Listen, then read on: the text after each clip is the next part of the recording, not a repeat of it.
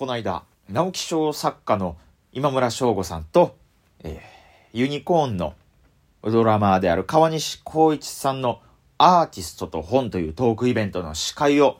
あずき坊主させていただきまして、えー、無事終わりましたので、こうやって一人でラジオトーク撮らせてもらってるんですけれども、いやー、濃密な時間でしたね。お二人の、やっぱその、一流のアーティスト、一流の作家としての、えー、口から出るやっぱ言葉っていうのは一つ一つが非常に意味があって、重たく深いものだったなとはすごい思いましてね。お客さんもあったかい方ばっかりで、ね、司会のあずき坊主ですっていう紹介にも温かい拍手くださいましてね。僕逆の立場だって意味わかんないですよ。その一流のアーティスト、一流の作家をね、わけわからんやつが回すんですから。司会のあずき坊主です、全然意味がわからない日本語だなとは自分でも思うんですけれども、こう、ユニコーンの、こう、ファンの方、ね、ドラマーの川西浩一さんのファンの方ってなんとなくこう、やっぱ、同年代の男性の方が多いのかなと思ったら、意外と、こう、女性の方が多くてですね、お姉さんぐらいの世代の方々が結構たくさんおられてまして、やっぱ皆さん上品ですね。あったかい方ばっかりで。で、それ終わりまして、あずき坊主が自分のツイッターで、今日ありがとうございました、みたいなことを言うてましたら、こう、ね、多分見られてた方なんでしょうね。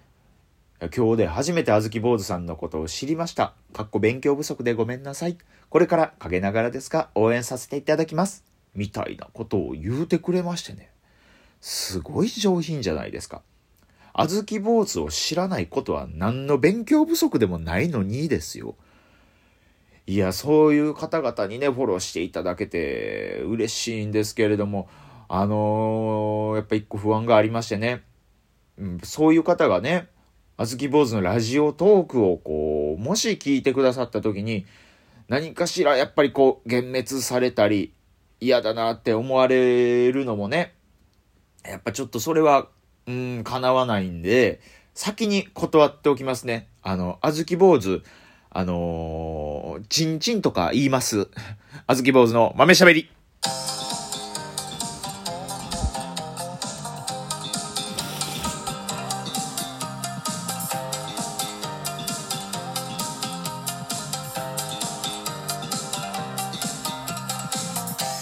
しょんべんは、えどうあ、間違えました。こんばんは、あずき坊主です。よろしくお願いいたします。毎日夜9時にあずき坊主の豆喋り更新しております。ラジオトーク以外にも Twitter、Instagram、ノート、すずり、いろいろと SNS やっておりますので、聞いてくれたら嬉しいです。よろしくお願いいたします。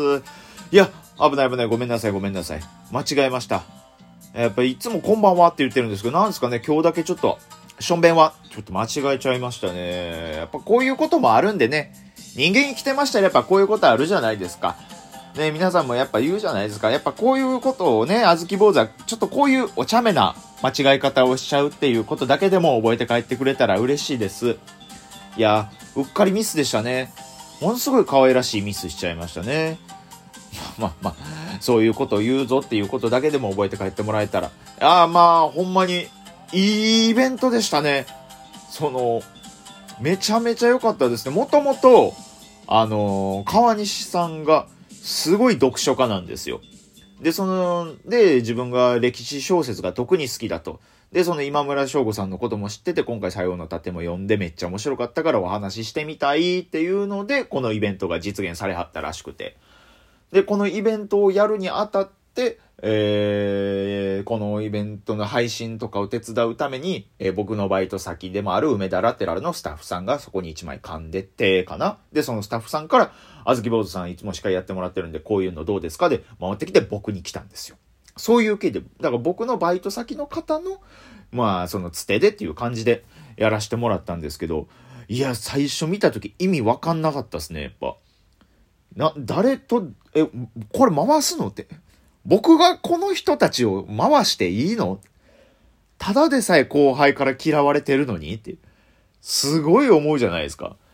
意味わかんないです。僕そうなんですよ。後輩、後輩から嫌われてるんですよ。あの、あの、そうですね。川西さんと今村さんのトークイベントを聞いて、初めて今ラジオトークを聞いてる方に伝えます。あずき坊主、あの、後輩から、えっと、煙たがられてます。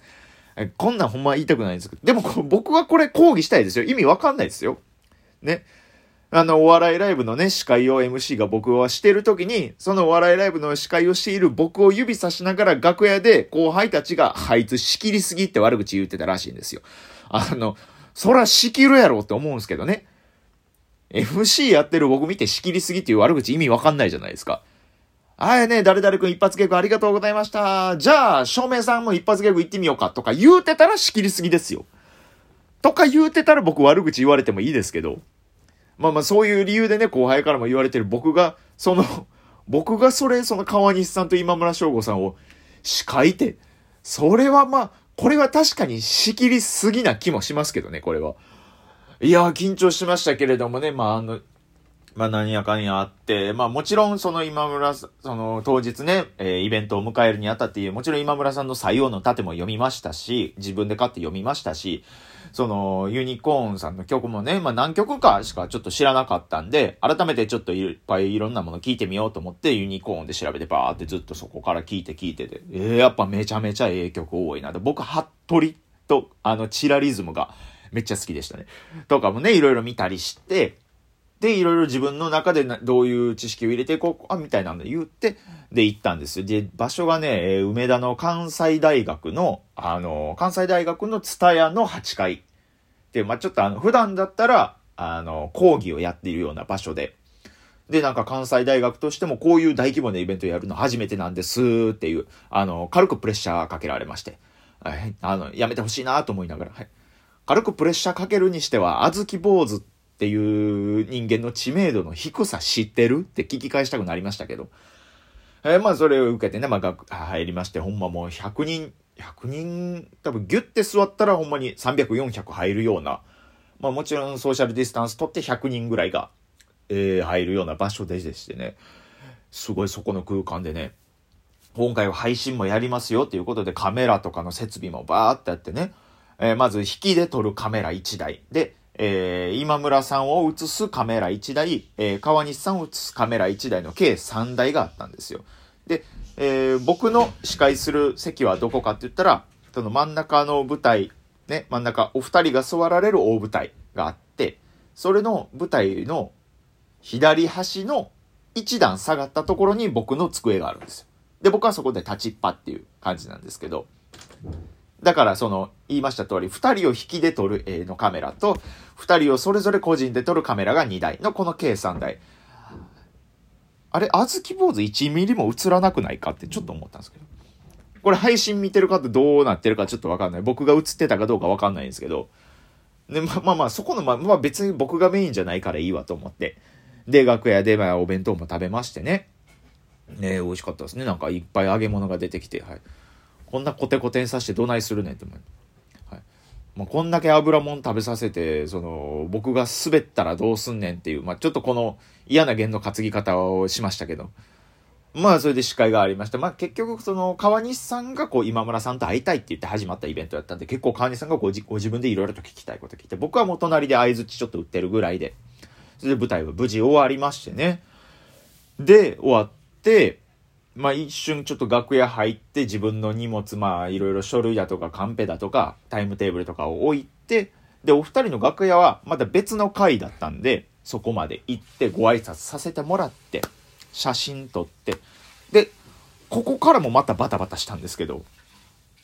お写真撮らせてもらって、今日は本当にありがとうございましたって言って、えー、また自分の会に戻って楽屋に入ったんですけど、その写真を SNS に載せていいかどうかを聞くの忘れてたんですよ。それはね、その、それこそあずき坊主だとかね、それこそあの、ラングレンだとか、まあ、この、ラングレン危険に出したのかわいそうやな。ラングレンとかだったらね、別にそのね、あの、全裸の写真 SNS にアップしても何ら問題ないわけじゃないですか。でもこのお二人はやっぱもう格が違いますから、確認しに行かなあかんと思って、もう一回エレベーターで、ね、階に移って、で、別の、えー、そのお二人の楽屋の前まで行ったんですけど、もうその時楽屋にはいなくて、というのも、その同じ階の別の部屋で別の取材を受けてはったんですって。だからちょっと今おられないから、ちょっと話聞けないです。マネージャーさん方もそっち行ってはったんで、ああ、これどうしようかなと思って、これまたなあかんわと思って、一回戻って自分の楽屋。で、えー、自分の私服に着替えて、で、もう一回こう、行こうと思って。で、もう一回まあそろそろ終わってるかなと思って着替え終わって、えー、お二人が取材してる回まで行ったんですけど、まだ取材終わってなくて。あ、そっか、終わってないか。どうしようかな。あ、でも、サイン欲しいな。あ、そういや、俺、自分で買った今村さんの作品の西洋の盾の本持ってるから、それにサインしてもらおうと思って自分の楽屋帰って、西洋の盾持った時に、あれって、ちょっと待てよと、これ。サインくださいって言って、まあ、ずうずうしいですけど、多分サインはしてくれますわ。めっちゃ優しいお二人だったんで。ただ、今村さんのサインはわかると。川西さんのサイン、これ採用の盾にしてもらうわけにいかんなって。あれって。おかしい。それはおかしいわけじゃないですか。採用の盾に、採用の盾の作者のサインはわかるんですけど、これだけ持っていって川西さんサインしてくださいだったら、え、お前、ユニコーンの CD とか持ってへんの？っていうことになるじゃないですか。どうしようと思って、エレベーター一回降りて自分のね、採用の盾自分の楽屋戻して、ほんでもう一回戻って、で、取材が終わるまで、ま、で、取材が終わるまでね、その関西大学のスタッフさんとこう、普段どんなイベントしてるんですか？みたいな、あ、こんなイベントしてるんです。あ、そうなんですね。すごいですね。みたいな。あずき坊主さん普段ってやっぱそのテレビとか出られてるんですか？って言われて、まあ、まあまあまあまあって逃げて。ほんで、お二人の取材戻ってきて、で、えー、なんとかこう、えー、許可もらって写真上げさせてもらってで、で、それで、え、まあ、全部終わりましたと。で、ありがとうございましたということで、今戻ってきまして、で、えー、そのギャラが、えー、2ヶ月後に入ります。さすが吉本といったところでしょうか。といったところで、今回はちょっとこんな感じで終わらせていただきます。